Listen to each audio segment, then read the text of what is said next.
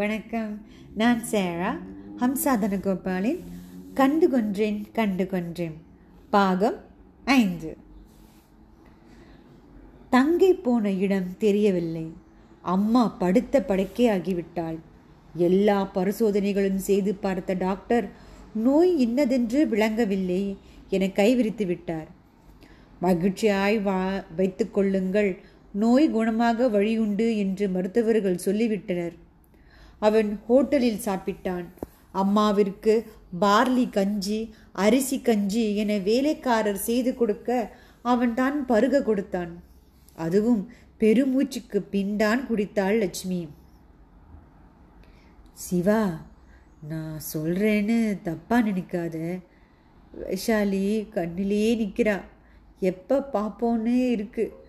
குறைந்தபட்சம் அவள் போன இடத்தையாவது தெரிஞ்சுக்கிட்டு வாப்பா. என்னடா இந்த அம்மா இப்படி சொல்கிறாளேன்னு நினைக்காதப்பா. பெத்த மனம் பித்துன்னு சொல்வாங்க. என் மனசு எனக்குத்தான் தெரியும். என் நோயே என் மகளை இழு இழந்து தவிக்கிறது தான். போப்பா, அவள் எங்கே போனான்னு. அவனுள் ஆத்திரம் பற்றி கொள்ளும் படுக்கையில் போட்டிருக்கும் தாயிடம் கடிந்து பேச மனம் தராது. போகிறவள் எங்கே என என்று எழுதி வைத்து விட்டா போனால் மொட்டையாக இரண்டு வரிகள். எத்தனை மனத்திமிர் இருக்க வேண்டும். போகிறதுக்கு முதல் நாள் வரை இவனுடன் ஓடிப்பிடித்து விளையாடிவிட்டு மறைந்து நின்று பயமுறுத்தி விட்டு மறுநாள் ஓடுவதென்றால் அதைத்தான் அவனால் ஜீரணித்து கொள்ள முடியவில்லை. சரளமாய் பேசி கொண்டிருந்து விட்டு வரன் வீட்டார் வருகிற நாளாய் பார்த்து மறைந்து போவாதென்றால் நினைக்கும் போதே அவனுக்கு ரத்தம் கொதித்தது. உடம்பு சூடாயிற்று. ஆனால் எதையும் பேச முடியாதபடி மனம் சுணுங்கிற்று. அவன் உணர்வுகளை வெளிப்படுத்த முடியாதபடி தாய் படுக்கை போட்டிருந்தாள். தாயின் மன சாந்திக்காவது வைஷாலியை தேட வேண்டியதாயிற்று. தெரியாமல் தன் உணர்வில்லாமல் போயிருந்தால் காவல் நிலையத்தை அணுகியிருக்க முடியும். தெரிந்தே போயிருக்கிறாள். அவள் தோழிகள் விலாசத்தை அவள் டைரியில் பார்த்து தெரிந்து கொண்டான். தொலைபேசி இருப்பவர்களுடன் தொலைபேசியில் அழைத்து விவரம் கேட்டான். அவள் காணாமல் போனது புதுமையாயிருந்தது அவர்களுக்கு. அவர்களே வெவ்வேறு குறிப்புகள் கேட்டு தெரிந்து கொண்டார்கள். சூகசமாய் காதலை பற்றி கேட்டான். நோ வைஷுக்கு அப்படி காதலன் யாருமே இல்லை. இருந்தா எங்ககிட்ட சொல்லியிருப்பாளே சார். அப்படி யாரும் இருக்க முடியாது அண்ணா. எனக்கு தெரிஞ்ச வைஷாலி யாரையும் காதலிக்கலை. காலேஜில் கூட அவளுக்கு லவ் அஃபேர்ஸ் இருக்கலன்னா நீங்கள் கம்ப்யூட்டர் சென்ட்ரல் கேட்டு பாருங்க. அவன் கடைசி பட்சமாக அங்கேதான் கேட்பதாயிருந்தான். அது இந்தியா முழுதும் கிளை பரப்பி உள்ள பெரிய கம்ப்யூட்டர் பயிலகம் நுங்காபாக்கத்தில் இருக்கிறது. தாயிடம் சொல்லவில்லை. ஒரு நாள் காலையில் அங்கு போனான். வரவேற்பாளராய் ஒரு இளம் பெண் இருந்தாள். அவளிடம் விவரம் சொன்னான். இங்கே என் வைஷால் இங்கே என் வைஷாலின்னு ஒருத்தர் கம்ப்யூட்டர் கற்றுக்கிட்டு இருந்தாங்க. அது நாலு மாதத்துக்கு முந்தி அவங்கள பற்றி தெரியணும். சாரி சார், எங்கள் ஸ்டூடெண்ட்ஸ் பற்றி வெளியே நபர்கிட்ட நாங்கள் எதுவும் சொல்கிற பழக்கம் இல்லை. சாரி நிதர்சனமாய் சொல்லிவிட்டாள். அவளிடம் உண்மை சொல்லியாக வேண்டிய கட்டாயம் கூனி குறுகிவிட்டான் சிவா. சாரி வைஷாலி வேறு யாரும் இல்லை, என்னோட ஒரே தங்க. அவள் காணாமல் போய் நாலு மாதத்துக்கு மேலே ஆச்சு. அவங்க லெட்டர் எழுதி வச்சுட்டு போயிருக்காங்க. அவங்கள பற்றி எங்கள் அம்மா தெரிஞ்சுக்க துடிக்கிறாங்க. அதான் அவன் தலை குனிந்து சொல்லவும் அந்த இளம்பெண்ணின் மனதில் இரக்கம் வந்தது. இதை நீங்கள் முதல்ல சொல்லியிருக்கணும் இல்லை? சரி, டீட்டெயில்ஸ் எழுதி கொடுத்துட்டு அப்படி போய் உட்காருங்க. அவன் இதயம் துள்ளா அமர்ந்திருந்தான். அந்த பெண் இவன் கொடுத்த குறிப்புகளை வைத்துக்கொண்டு பதிவேட்டில் தேடினாள். மூணு வைஷாலி இருக்காங்க, என் வைஷாலி இல்லை. பதிவேட்டை திருப்பினாள். வேறு பதிவேட்டை எடுத்து பார்த்தாள். பென்சிலினால் மேசைகள் தட்டினாள். அவங்க ஜாவா படிக்க சேர்ந்திருக்காங்க. சாரி சார், அவங்க பாதிலே நின்று போயிருக்காங்க. அஞ்சு மாதத்துக்கு மேலே ஆகுது அவங்க கிளாஸ் அட்டெண்ட் செஞ்சு. என்ன செய்தாங்க அதுக்கு பிறகுன்னு ஒன்றும் இல்லை சார். சிவா நிராசையுடன் எழுந்து கொண்டான். அவன் நன்றி சொல்லி புறப்ப புறப்படுகையில் அந்த பெண் சிரித்து தலையசைத்தாள். அருகே போனான். இதோ அடுத்த ரூமுக்கு ஒருத்தர் உயரமாக போறாரே, அவரும் அவங்களோட படிச்சவர் தான். அவரே வேணான்னு நீ கேளுங்க, ஏதாவது தெரிஞ்சிருக்கும். அவள் விரல் சூட்டின அறைக்கு தன் பையையும் தூக்கி கொண்டு போனான். அந்த இளைஞனிடமாவது விவரம் தெரிய வேண்டுமே என வேண்டி கொண்டான். அவன் உயரமாய் நல்ல நிறமாயிருந்தான், பார்க்கும்படியாயிருந்தான். ஒருவேளை இவன்தான் என் தங்கையின் காதலனு. சார், உங்களை தான். உங்கள் பேர் யஷ்வந்த்.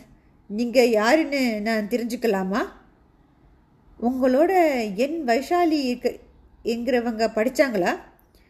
வைஷாலி? அவன் நெற்றியை தேய்த்து விட்டு கொண்டான். பின்னர் நினைவு வந்தவனாய், எஸ், என் வைஷாலி ஹைட்டா நீளமான பின்னலோடு இருப்பாங்களே, அவங்களுக்கு நீங்கள் என்ன வேணும் என்றான் யஷ்வந்த். அவங்களோட சொந்த அண்ணா. நான் பேர் சிவராமன். அவள் காணலை, லெட்டர் எழுதி வச்சுட்டு போயிட்டா. எங்கள் அம்மா அவளை பார்க்கணுன்னு உயிரை கையில் பிடிச்சிட்டு படுத்திருக்காங்க. ஓ, அவங்கள பற்றின விவரம் ஏதேனும் தெரியுமா? அவங்க ரொம்ப அழகாக இருப்பாங்களே. சாரி, இப்படி சொல்கிறதுக்கு அவங்க இன்ஸ்டிடியூட் ஓனராக சன்னே விரும்பினாங்க. ரெண்டு பேரும் நெருக்கமாக பேசிட்டு நிற்கிறத நான் பல முறை பார்த்துருக்கேன். சிவாவின் இதயத்தை யாரோ கிள்ளியதை போல் வலித்தது. அவரோட அட்ரஸ் தெரியுமா? எனக்கு தெரியாதுங்க சார், சாரி. ரிசப்ஷன் கிட்ட கேட்டே பாருங்கள். Thank you mister Yashwant. அவன் சின்ன சிரிப்புடன் போய்விட்டான். திரும்ப வரவேற்பாளரின் பெண்ணிடம் வந்தான் சிவா. மேடம், தகவல் கொஞ்சமாக கிடைச்சது, நன்றி. இந்த இன்ஸ்டிடியூட்டோட ஓனர் அட்ரஸ், ஃபோன் நம்பரை தர முடியுமா? அவள் ஏதோ மகா ரகசியம் போல சுற்றிலும் பார்த்தாள். நான் வேணா அட்ரஸ் தரேன், ஆனால் யாருக்கிட்டேயும் நான் கொடுத்ததா சொல்ல வேண்டாம். அவள் ஒரு தனி காகிதத்தில் விலாசம் குறித்து கொடுத்தாள். அது அண்ணா நகரில் இருந்தது. Madam, phone number? Sorry sir, address தான் கொடுத்தேன்னு சொல்லா சொல்லிடாதீங்க. ஃபோன் நம்பர் கொடுக்கல, சொல்லலை. Thanks madam. விலாசம் குறிக்கப்பட்ட சின்ன தாளை வாங்கி தன் பேன் பாக்கெட்டில் சிறுக்கி கொண்டான். அப்போது மாலை ஆறு. இதற்கு மேல் அண்ணா நகர் போக வேண்டாம் என்று தோணிற்று. அவர்கள் காதலர்கள் என்பது தெரிந்துவிட்டது. யாரையோ காதலித்திருக்கிறாள். அவன் பெரிய பணக்காரன். இந்த இன்ஸ்டிடியூட்டின் அழகையும் அது இருக்கும் முதன்மையான இடத்தையும் பார்க்கும்போதே அவன் எத்தனை பெரிய பணக்காரனாக இருக்க வேண்டும் என்று புரிகிறது. இன்ஸ்டிடியூட்டில் பல இடங்களில் இயேசு கிறிஸ்துவின் பொன்மொழிகள் வைக்கப்பட்டிருந்தன. பைலகத்தின் சொந்தக்காரர் பெயர் டேனியல் என்று இருந்தது. அதனால் வேற்று மதம் என்று புரிந்து கொண்டான். அதற்காகத்தான் அண்ணனை சம்மதிக்க மாட்டார் என்று சொல்லாமல் கொள்ளாமல். வீடு வந்து சேர்ந்தபோது வேலைக்காரி இவன் வருகைக்காக வாசலிலே காத்திருந்தாள். இவன் வீட்டில் இல்லாத போது அம்மாவை பார்த்து கொள்ள அவளை நியமித்திருந்தான். ஐயா, அம்மா பிற்பகல் சாப்பிட்டாங்க, தூங்கினாங்க, காப்பி கொடுத்தேன், குடித்தாங்க ஐயா, நான் வரட்டுமா? மணியை பார்த்தான். ஏழு. அவன் முகம் கை கால் அலம்பி உடைமாற்றி கொண்டான். அறைக்குள்ளிருந்து அம்மாவின் மெலிந்த குரல் வெளிப்பட்டது. இவன் அருகே தெரிந்து விட்டது போலும் இவன் வருகை தெரிந்து விட்டது போலும் சிவா, சிவா, இங்கே வா. அவனே போய் பார்ப்பதாயிருந்தான். அவன் உள்ளே நுழைந்த போது அம்மா அயர்ந்து தூங்கி கொண்டிருந்தது தெரிந்தது. அதனாலே அவன் முகம் அலம்ப போய் விட்டிருந்தான். அம்மா, இப்போ எப்படிமா இருக்க? எனக்கு என்னப்பா சிவா, உன் தங்கச்சி விஷயமா என்னாச்சு? அது சொல்லு முதல்ல, அதே கவலையாக இருக்குது. என்னத்த சொல்ல, அவள் இருக்கிற இடம் தெரிஞ்சு போச்சுமா. நாளை காலையில் போய் பார்க்குறேன், சரியாம்மா? எப்படி போனா என்ன ஆச்சு? சொல்ல வேண்டிய நேரம் வந்தாயிற்று. சுருக்கமாய் சொன்னான். வேற்று மதம் என்பதே சொல்லவில்லை. ரொம்ப பெரிய பணக்கார இடம் போல இருக்குமா. நம்ம வைஷாலி நம்மக்கிட்ட சொல்லிட்டே செய்திருக்கலாம். ஏன் இப்படி செய்தான்னு தெரியல. வினாஸ்காலை விபரீத புத்தி என்பார்கள். நடக்கணும்னு தலையில் எழுதியிருக்கு, நடந்து போச்சு. நம்மளை தான் தாங்கலை. நேற்று வைஷாலி என் கனவில் வந்தா, வந்து அழுதா, என்னை மன்னிச்சிருமான்னு சொல்லி அழுதா. என் ராசாத்தி, அந்த கணா கண்டலிருந்து என் மனசு அழுதுகிட்டே இருக்கு சிவா. அவளை அழிச்சுண்டு வந்து காட்டுப்பா. இருமா வரேன்.